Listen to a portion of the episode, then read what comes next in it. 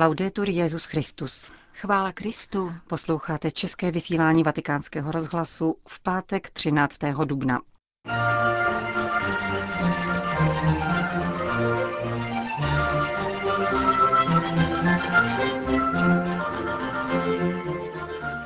Svět provolává svobodu, ale pak ještě více otročí, kázal dnes papež František. Petrův nástupce zahájil vše amazanskou presinodu. Víme dobře, jak války začínají, ale nevíme, jak je skončit, prohlásil maronický patriarcha v apelu na mezinárodní společenství.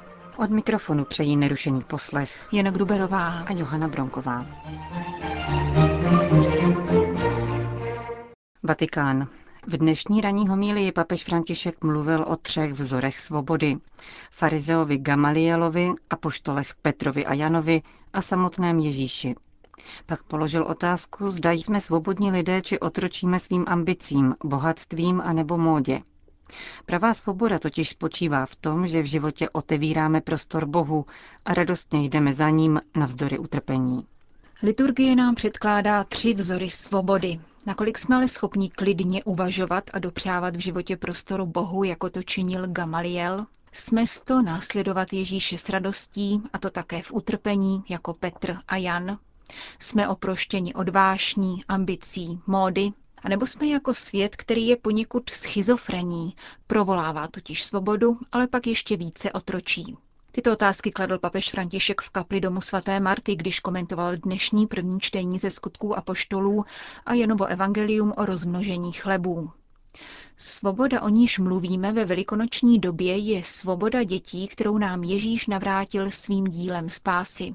První svobodný člověk, který dnes vstupuje na scénu, je farizeus Gamaliel, učitel zákona, který přesvědčí veleradu o tom, aby propustila z vězení apoštoly Petra a Jana.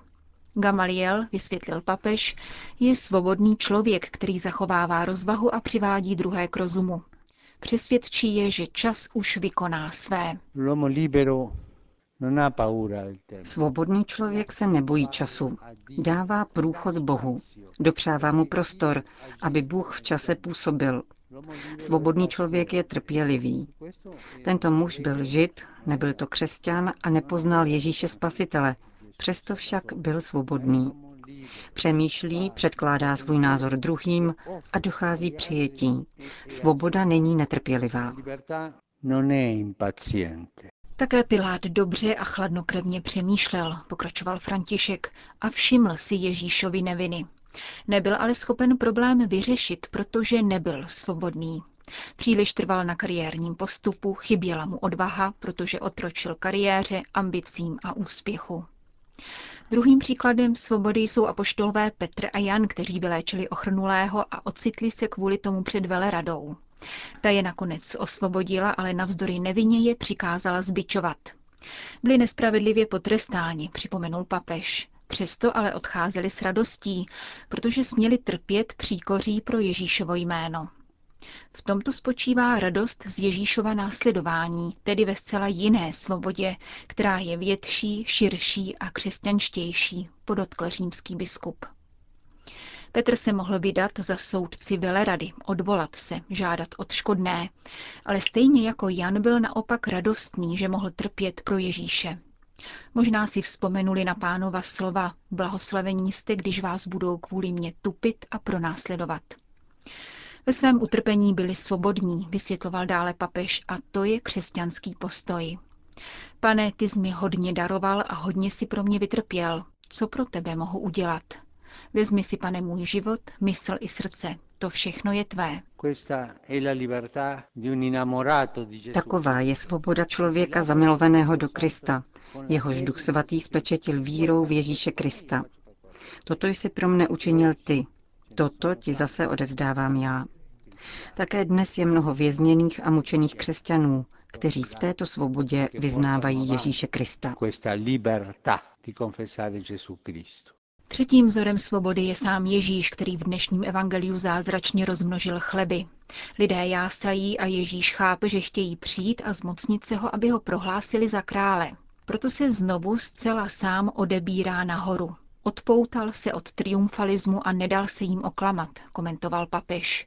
Byl svobodný. Stejně jako v poušti, kde odvrací ďáblova pokušení, protože byl svobodný a v této svobodě plnil otcovu vůli. Nakonec skončí na kříži, kde plnil otcovu vůli, aby uzdravil naše synovství, uzavřel František. Přemýšlejme dnes o své svobodě. Tři příklady. Gamaliel, Petr a Jan, Ježíš. Je má svoboda křesťanská? Jsem svobodný, anebo otročím svým vášním, ambicím, bohatství, módě a mnohému dalšímu. Vypadá to jako vtip, ale kolik lidí se podřizuje módě. Přemýšlejme o své svobodě v tomto poněkud schizofrenickém světě, který hlasitě provolává svobodu, ale stále více se dává ovládat. Pomysleme na svobodu, kterou nám dává Bůh v Ježíši. Zakončil papež František ranní kázání v domě svaté Marty.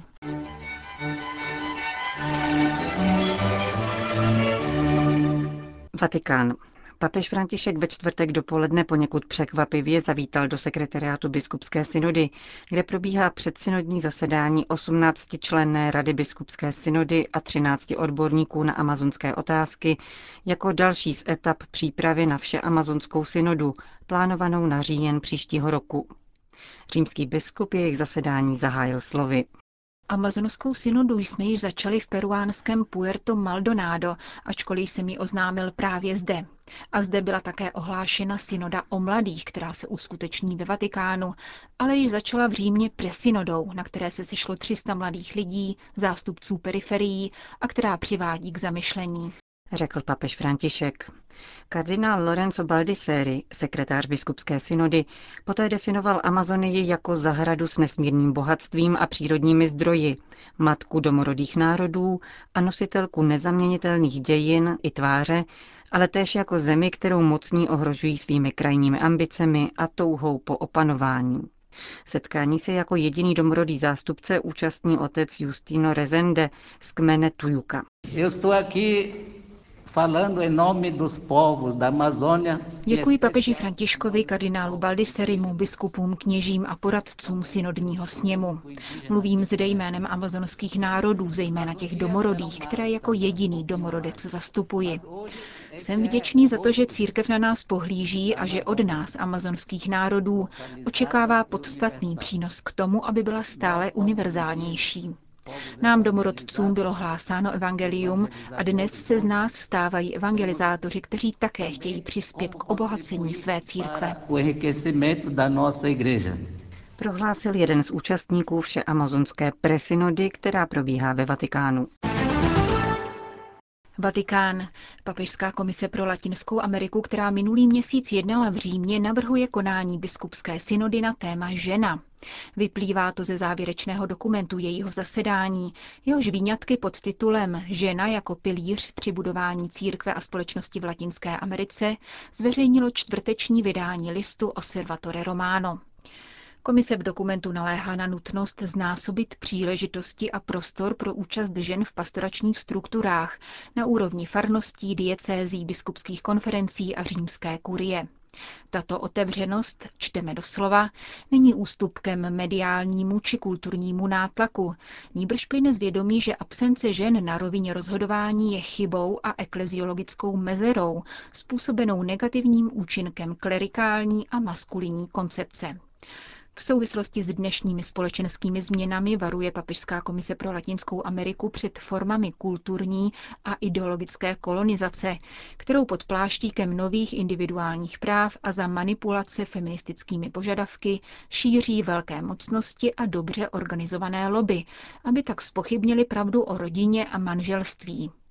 Ženy, včetně matek s dětmi, platí nejvyšší cenu za tyto operace a proto je zásadní pokračovat v pozorném dialogu pastýřů z politiky, vyzývá Papežská komise v závěrečném dokumentu svého plenárního zasedání. Bejrút. V situaci, kdy hrozí nový otevřený konflikt v Sýrii a světové mocnosti se předstihují v ohlašování plánovaných represí, maronický patriarcha Bečera Raj apeluje na svědomí vládců a vybízí je k užívání diplomatické cesty. Obracíme se na mezinárodní komunitu, zdůrazňuje ve zvláštní notě patriarcha Raj, na svědomí světových mocností, aby pracovali společně na ukončení válek a nastolení míru prostřednictvím diplomatických kanálů. Národy Blízkého východu, dodává, mají právo žít v míru. Dobře víme, jak začínají války, avšak nevíme, jak by mohly skončit. Na neštěstí, pokračuje maronický patriarcha, jazyk míru mezi mnoha státy schází. Jsme hluboce zneklidněni situací, do níž byl uvržen syrský národ a která má dopad také na Libanon, kde poznamenává především hospodářství. S odvoláním na postoje světových lídrů k Sýrii kardinál dodal, tragickou věcí je to, že jejich srdce neukazují ani mizivý náznak zrušení nad dramatem milionů nevinných Syřanů, nucených opustit svou zemi zasaženou válkou, kriminalitou, ničením, terorem a násilnostmi. Je úkolem mocných tohoto světa, uzavírá libanonský kardinál, pracovat na ukončení konfliktu a nastolení míru, který zahrne všechny, bude trvalý a k němuž se dospěje politickou a diplomatickou cestou, nikoliv vojenskou. Přijímat migranty a však klást na ně požadavky. Tak vidí řešení otázky migrantů v zemích Vyšegrádské čtyřky egyptský jezuita a islamolog otec Samir Khalil Samir. Za průbířský kámen schopnosti integrace považuje ovládnutí jazyka země, do níž migranti směřují, ještě předtím, než se v ní usadí. V rozhovoru s Olivierem Boltem pro portál Reinformation TV reagoval tento znalec Blízkého východu na dotaz po migraci do našich zemí s tím, že trvalé odmítání migrantů je nelidské, nicméně migrační politika by se měla opírat o plné přijetí norem země, v níž se chtějí usadit. Podle profesora Samíra dochází v této oblasti k závažným chybám.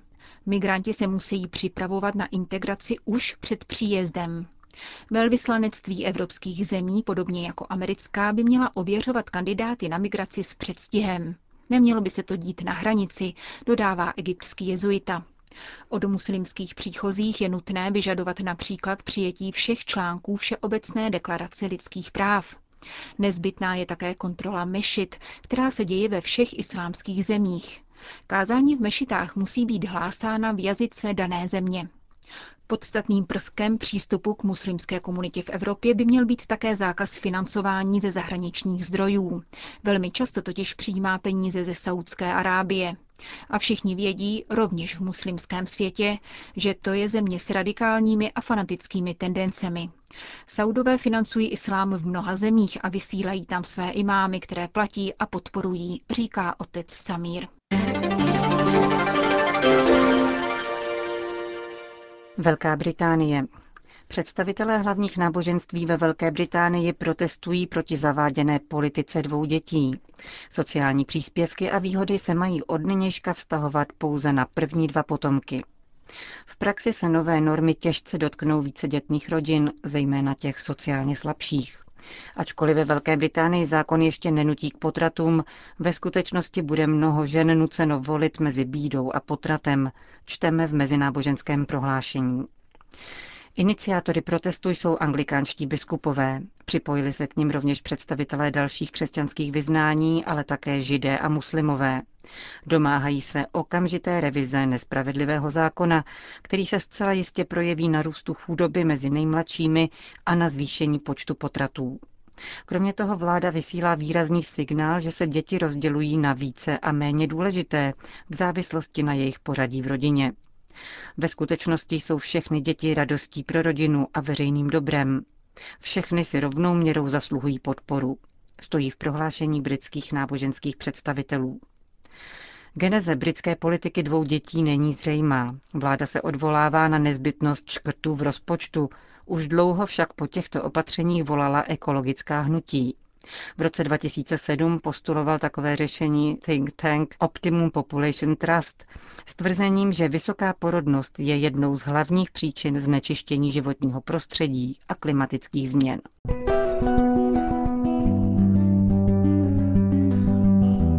Končíme české vysílání vatikánského rozhlasu. Chvála Kristu. Laudetur Jezus Christus. thank you